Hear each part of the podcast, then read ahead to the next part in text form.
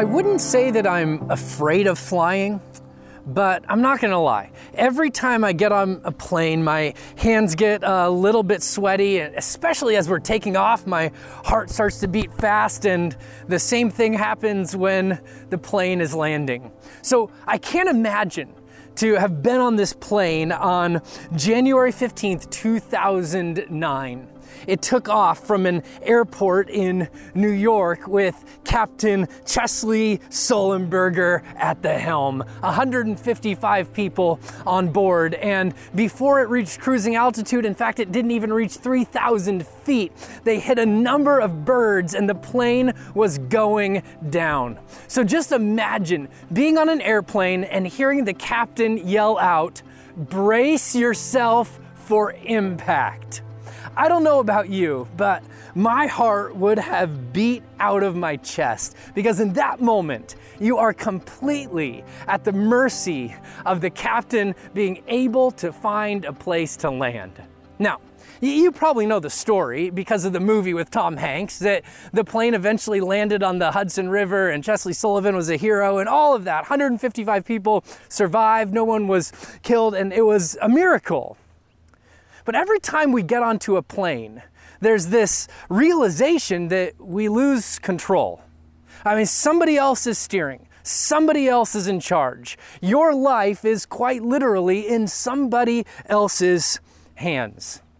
And I think, as much as it is for me, this sort of um, quasi fear of flying, it's also this idea that when we step onto a plane, we're out of control and we like being in control. I mean, I don't know about you, but I like holding the remote control. Right? Can I get an amen? I like holding the steering wheel. I like driving in a car more than I like riding in a car, unless I'm in an Uber or Lyft. But you know what I mean, right? Um, uh, we like making our calendar and being able to go do the things that we plan on doing. We like having enough money to be able to provide for ourselves and those we care about we like living in the most powerful country in the world. It gives us a sense of control. We like feeling smart. We like um, feeling like we have the ability to shape our life to be exactly what we want it to be. Some of us even use religion because we like control.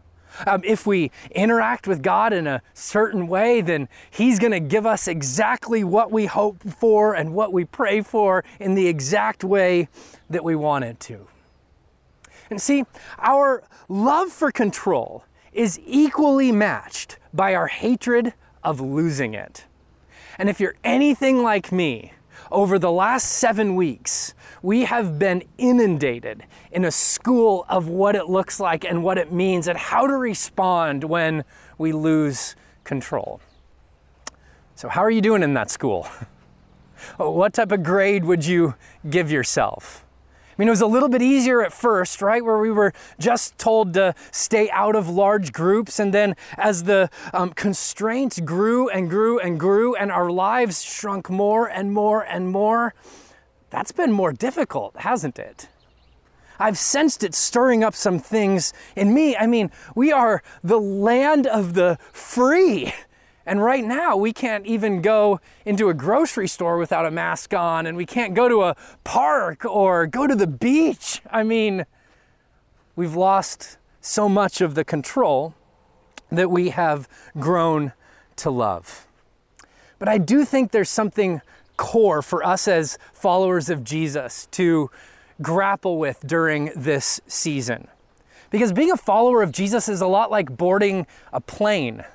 Uh, we give up a sense of control over our life. It's sort of like a, a stay at home mandate. There's some limitations and there's some constraints to being an apprentice to Jesus. And see, one of the earliest temptations for Adam and Eve was the temptation to seize control.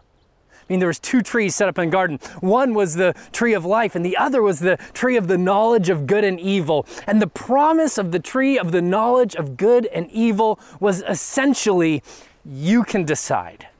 You get to decide how your life goes. You get to discern what's right and what's wrong. You get to call good good and evil evil, and you don't have to report back to anybody. That tree allows you to have total control.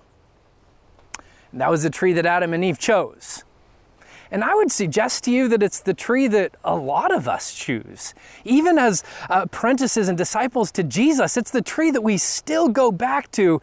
And I want to suggest to you that this season of COVID 19 lockdown is unearthing some of our latent desires to remain in complete control of our life. And so today, here's what we're going to do. We're going to go to the scriptures and we're going to ask Jesus what he wants to say to us in this season, specifically about control and what it looks like to live with a posture not of control but of surrender. So if you have your Bible, will you turn with me to Mark chapter 8? We're going to start in verse 31 as we look at one of Jesus' most prolific teachings.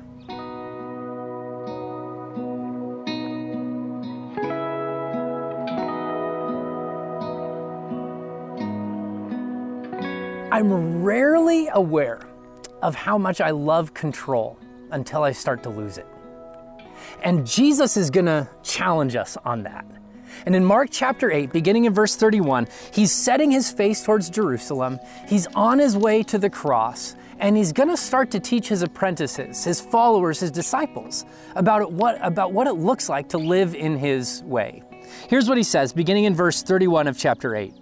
And he, Jesus, began to teach them that the Son of Man must suffer many things and be rejected by the chief priests and the scribes and be killed, and after three days to rise again.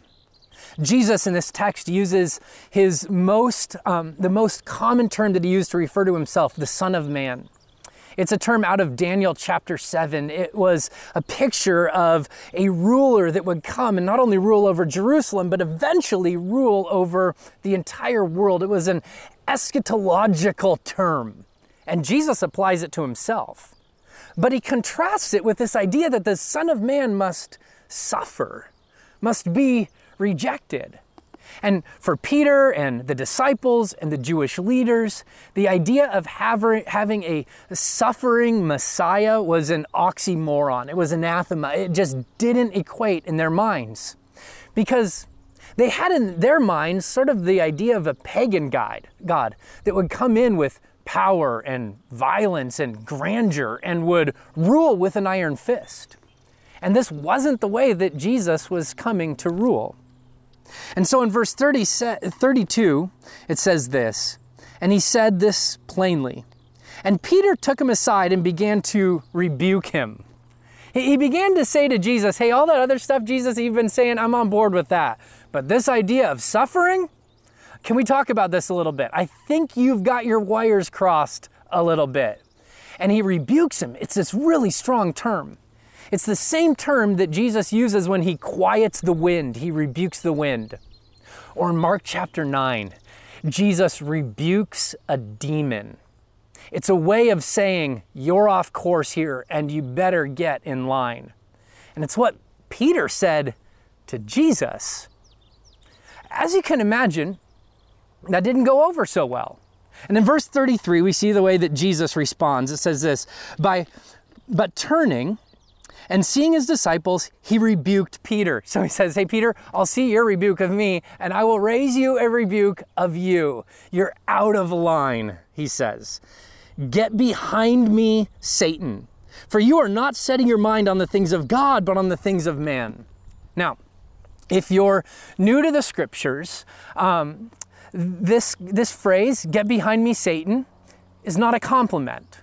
It wasn't a turn of a phrase. It wasn't like the way that we say, oh, that's sick or they're killing it. No, no, no, no, no. This is Peter, Jesus saying to Peter, you are operating in the way of the adversary. You are standing in between me and what God's will is for my life. This, this, the word Satan here just is a title for the adversary, the person that's going against God. And Jesus tells Peter that's the way you're operating right now. Get behind me, Satan. It's what we might say to somebody if we were um, on a diet trying to lose some weight and they showed up at our house with like Krispy Kreme donuts. Get behind me, Satan. Or um, with delicious Esco gelato ice cream, right? You are standing in between me and a goal that I have. Get behind me. It's exactly what Jesus says to Peter. But I can sympathize with Peter. I don't know if you can. A few verses earlier, Jesus said that um, he was Peter was the rock that his he was going to build his church on. And now he's saying, Get behind me, Satan. I think Peter represents the best and the worst of humanity. That some days we can be really in line with what God's doing. We can surrender and release control to Him. And then other days we just want to control everything so badly. It's really interesting because the second part of verse 33, um, Eugene Peterson's translation in the message says, You have no idea how God works. Peter, you have no clue what's going on.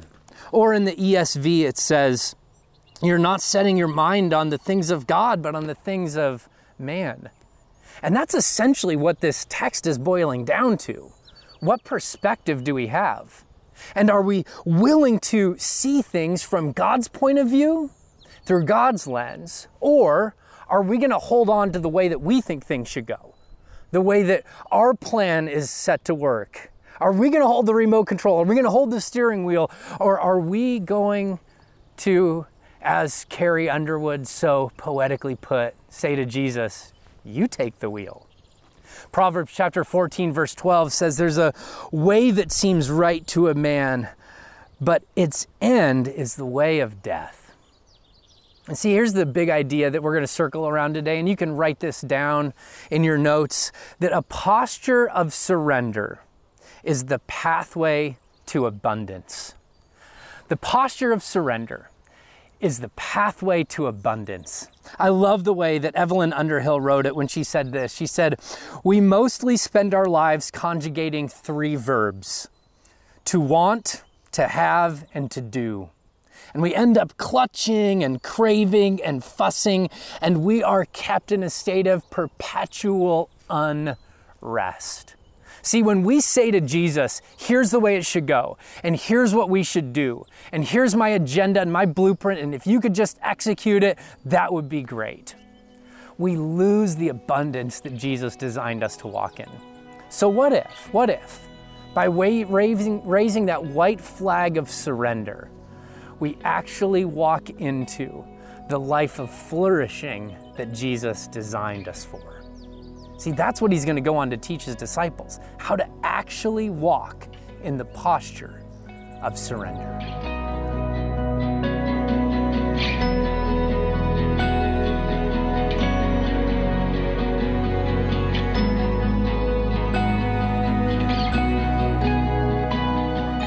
I think it might be healthy for us to admit that there's a way that seems right to us.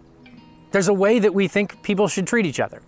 There's a way we think the world should operate. There's a way, there's a, a thing that we think God should do, even. So I think today it might just be healthy for us to at least admit that. And see what Jesus rebukes Peter for. Listen again to verse 33. Here's what he said He said, You are not setting your mind on the things of God, but on the things of man. And we're going to see this contrast all throughout this text. But the first time we see it, and I want to invite you to write this down this contrast, Peter has this decision Will I repent or will I defend myself? See, the invitation is to repentance rather than to defending. See, if we're not willing to be corrected by Jesus, we can never become disciples of Jesus we have to surrender to the process of change and the process of growth. We have to find out that we're wrong about some things. Um, I had a mentor one time who asked me, Ryan, if you were wrong, would you want to know? It was an interesting question and it stuck with me. No one had ever asked me that before. And I responded after thinking about it for a moment and said, Well, yeah, absolutely, I would want to know. Did you know that one of the reasons we read scripture is to find out that our thinking is, is off? I mean, listen to the way that Paul wrote it to Timothy in 2 Timothy chapter 3 verses 16 and 17.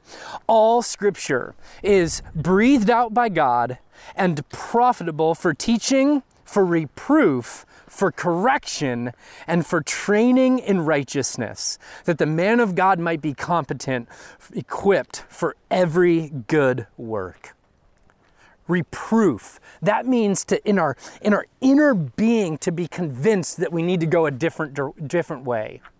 Or correction. It means to reform something or to straighten something up that's been crooked. And all of this happens so that we can live more fully and more for good in our world. But it's it's painful finding out that we're wrong. Yeah, the, the Bible's word for this is repentance. To change our thinking, to change our mind. Martin Luther wrote that all of life is repentance, and he's right. He's right. On Saturday mornings, I make pancakes for my kids, and we have a pancake breakfast most Saturday mornings. And here's what I've realized I've realized that the longer I leave that bowl full of batter in the sink after I've made the pancakes, the harder it is to clean. And I think the same thing is true with sin in our life. The longer we live in it, the longer we walk in it, the longer it sits along the side of that bowl, the harder it is to clean. So the invitation today is if you hear his voice, if you find out that you're wrong about something, a way that you're thinking, a way that you're living, the invitation is to change and to do it quickly so that we can live in his kingdom with his joy. And so maybe right now, if you're on your couch watching with your family at your computer or watching alone, like what if right now you just took your hands and you opened your palms and you just quietly said to Jesus, Jesus, if there are things I'm wrong about, I want to know. I, I want to receive your rebuke so that I can walk into my life. I plan on repenting not defending myself. Friends, this is the way of Jesus.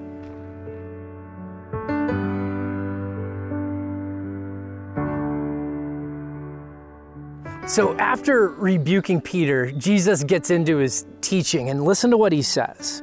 He says, And calling the crowd to him with his disciples, he said to them, If anyone would come after me, let him deny himself take up his cross, and follow me. So you'll notice what Jesus is doing. He's giving a teaching and instruction to both his disciples and anybody who was around who would want to come and to follow after him. Isn't it really interesting, though, that he gives a teaching about discipleship to his disciples? Because the, the reality is, is that letting go of control isn't a one time decision. It's a daily surrender, and we have to continually do it. It's a daily choice. And so Jesus paints this picture. It's threefold. All of these instructions, these commands mean something a little bit different. But let me give you sort of the big umbrella that they all fall under first, and then we'll fill in the picture a little bit. Deny yourself, take up your cross, and follow the big idea that Jesus is driving home, this contrast between the way of God and the way of men, is that we empty ourselves rather than exalt ourselves. See, the way of man, the, the, way of people is let's exalt ourselves. Let's lift ourselves up. Let's get all the praise and all the glory that that's where real true life is found. But what Jesus is teaching is something very counterintuitive and it goes against the grain of what's inside of most of us. It echoes back to this parable, this metaphor that Jesus would use that unless a grain of wheat dies and goes into the ground, it doesn't produce life. The, the way to life is actually through death, through emptying, rather than exalting. But he gives three commands, and I want to unpack each of them for you and give you something to write down underneath this big category of emptying rather than exalting. The first is deny yourself. And here's what I want you to write down relinquish your pride. Relinquish your pride. See, death to self, though, is not the same thing as the death of self. Death of self, which Jesus does not mean here, suggests that we need to deny our personality or even our, our natural wiring or maybe even some of our heart's desires that aren't bad or evil. And that's not what Jesus is talking about at all. He's talking about death to self, releasing the desire to have to have things my way and opening myself up to God's leading. See, death to self could be epitomized by the Apostle Paul's teaching in Galatians chapter 2, verse 20. I've been crucified with Christ.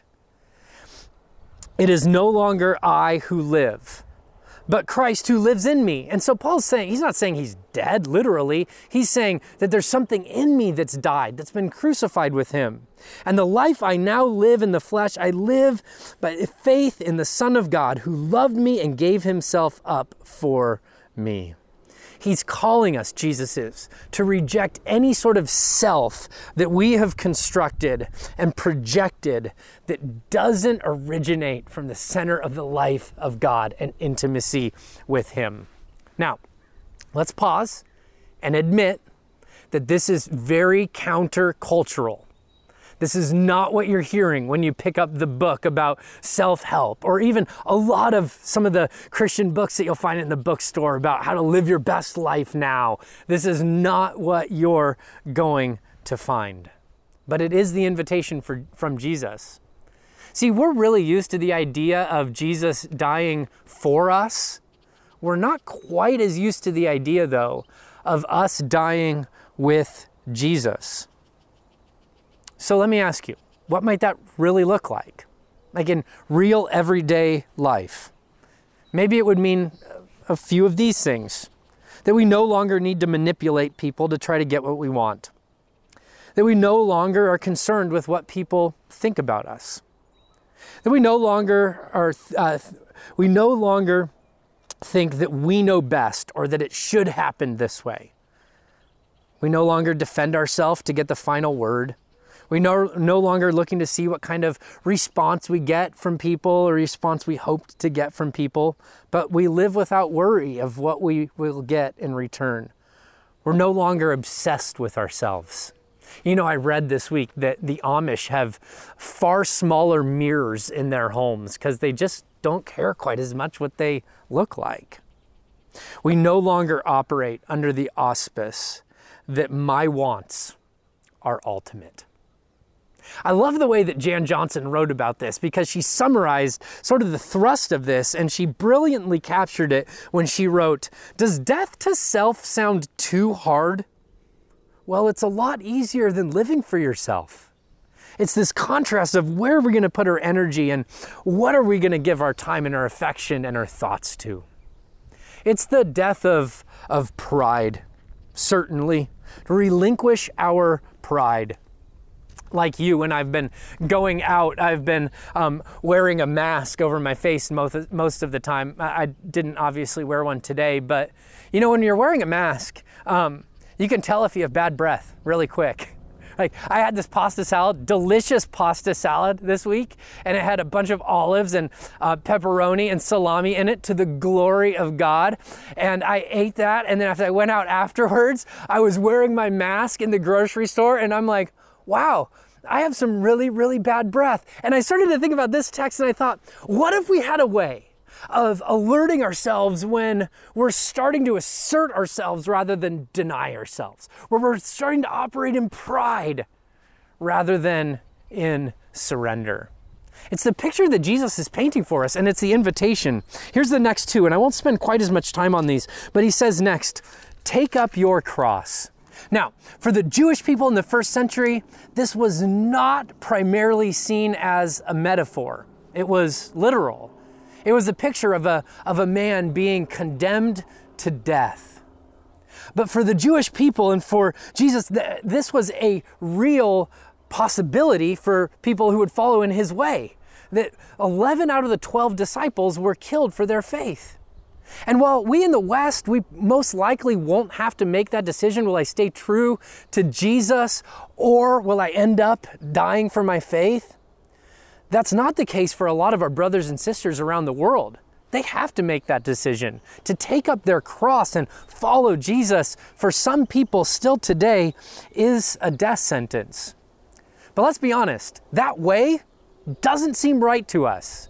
If we were to design the world, if we were to sort of create the world from scratch, I think most of us would probably try to create it without any sort of suffering. I mean, some of our deepest questions for God revolve around why? Why the pain? Why the death? Why the suffering? Why all the crosses? What's going on with that? But for Jesus, this wasn't just something that he was going to do on behalf of human beings, it was something that he was inviting them into to participate with him. In fact, the Apostle Paul will write in Romans chapter 8, verse 17, and if we are children, then we're also heirs, heirs of God and fellow heirs with Christ, provided we suffer with him in order that we may also be glorified with him. The call is to participation. We might phrase it like this that the way of the king, which is a cross, is also the way of the kingdom. Now, certainly, Jesus' death on the cross paid for all of our sins. He was our substitute. He provided atonement for us, but He also gave us a model to live out. As Dietrich Bonhoeffer famously wrote in his book, The Cost of Discipleship, when Christ calls a man, he bids him come and die. We are not called only to admire Jesus, but we are also called to imitate him. And what is the cross all about? The cross is all about self giving, sacrificial love on behalf of another. In fact, the scriptures would say we know what love is because Christ loved us and gave himself up for us. Love is defined by the cross. And so when we deny ourselves and take up our cross, we are giving ourselves in love. We are giving ourselves in love, and that's the picture. Whether it's in doing the dishes, whether it's in forgiving somebody, whether it's in doing the most menial task we could imagine that we're hoping somebody else does before we get to it, this is what it looks like to live in the way of the cross. And finally, Jesus says, Follow me. Deny yourself, relinquish your pride. Take up your cross, live in the way of sacrificial love, and follow me, or yield to my direction, Jesus would say. Yield to his direction. It's really interesting if you look at Peter's life. The very first words Jesus says to Peter are, Follow me. And the very last words he says to Peter, which we'll talk about next week, are, Follow me. And the invitation everywhere in between is the exact same. And it's the same for you, and it's the same for me. Apprenticeship to Jesus is following him, living in his way with his heart. It's really interesting because when Jesus rebuked Peter, he said, Get behind me. As if to say, Peter, you're getting out in front. Peter, you're, you're starting to try to take control. You're starting to try to assert yourself. You're not in the place of a disciple or an apprentice or a learner. Peter, you're out front. Get behind me. I wonder what ways Jesus might say that to you today. Deny yourself, take up your cross, and follow me. In your real life, in your COVID lockdown life, what might it look like to live emptying rather than exalting.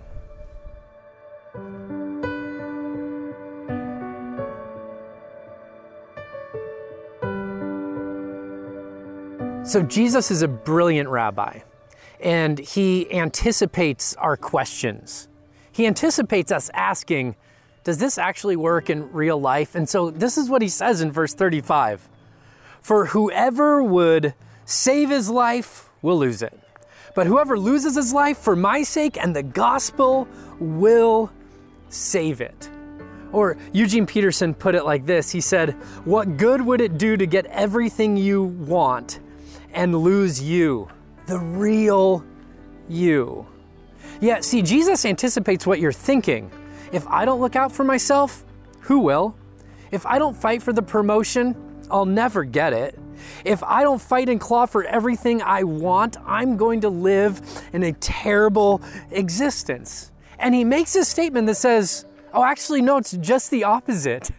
If you keep fighting and keep clawing and you want to get that promotion and you live and die for it, you're actually going to die inside. And this word that he uses for life is the Greek word psuche. And it means our breath or our soul. It's our distinct identity, the real us, the real you. And remember a few minutes ago when I said, listen, um, when Jesus talks about death to self, he's not talking about death of self. And here's how we know that that's true. Jesus is actually giving us a teaching that will help us become more fully who he intended us to be, not less of who he intended us to be. That this teaching right here, deny yourself, take up your cross, and follow me, is not in contrast to Jesus saying, I want to give you an abundant and full life.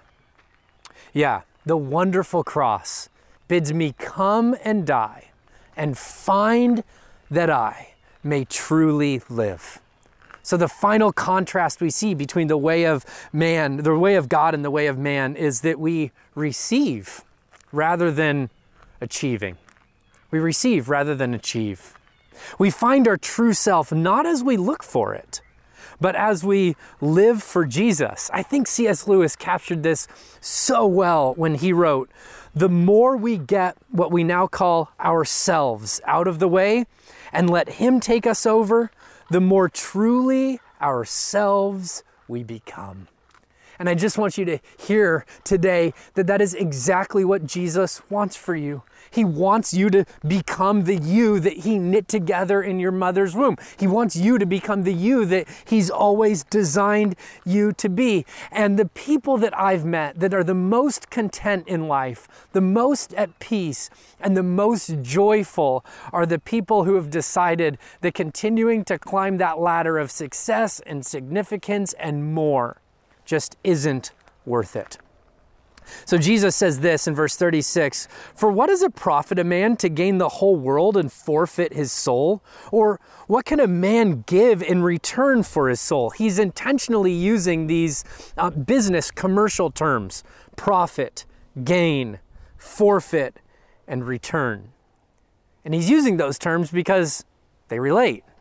I mean, we are always giving something in exchange for something else. The best example is time.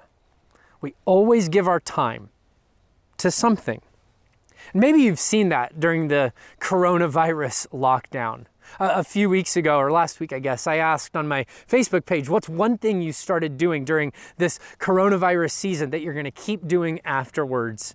And so many of the answers were about family, spending time with family, reading books with family, going on walks with family, playing games with family, these people that have been in front of us, but we've just been so busy that maybe we missed part of the blessing that God was giving us.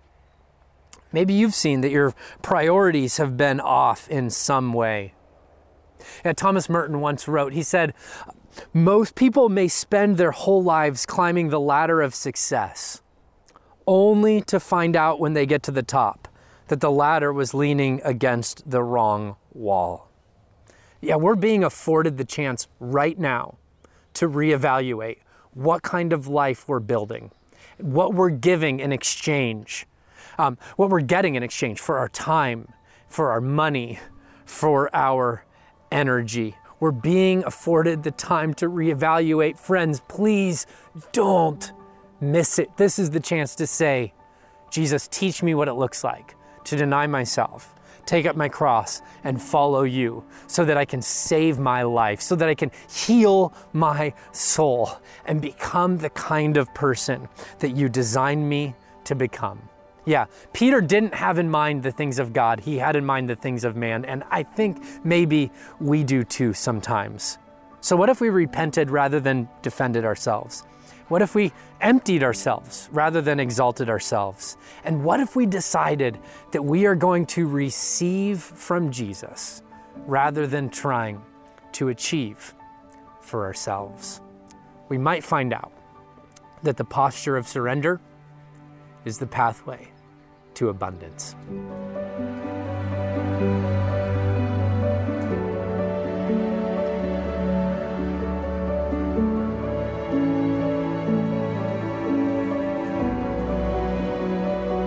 So Jesus ends this teaching by saying in verse 38 For whoever's ashamed of me and my words in this adulterous and sinful generation, of him will the Son of Man also be ashamed when he comes in glory of his Father with the holy angels.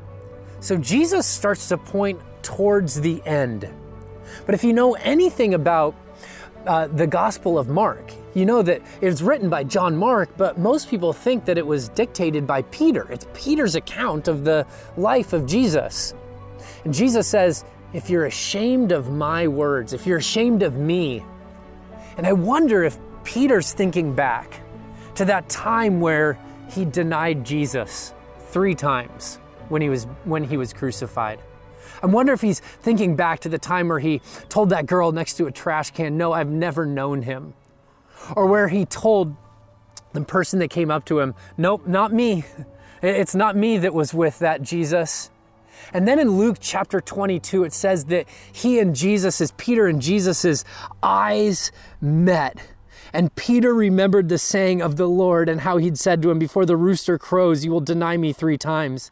And in verse 62 of chapter 22, it says, And he went out and wept bitterly. now, when Peter, when John, when Mark writes, when the, if the Son of Man, if you're ashamed of the Son of Man, he'll also be ashamed of you when he comes in glory.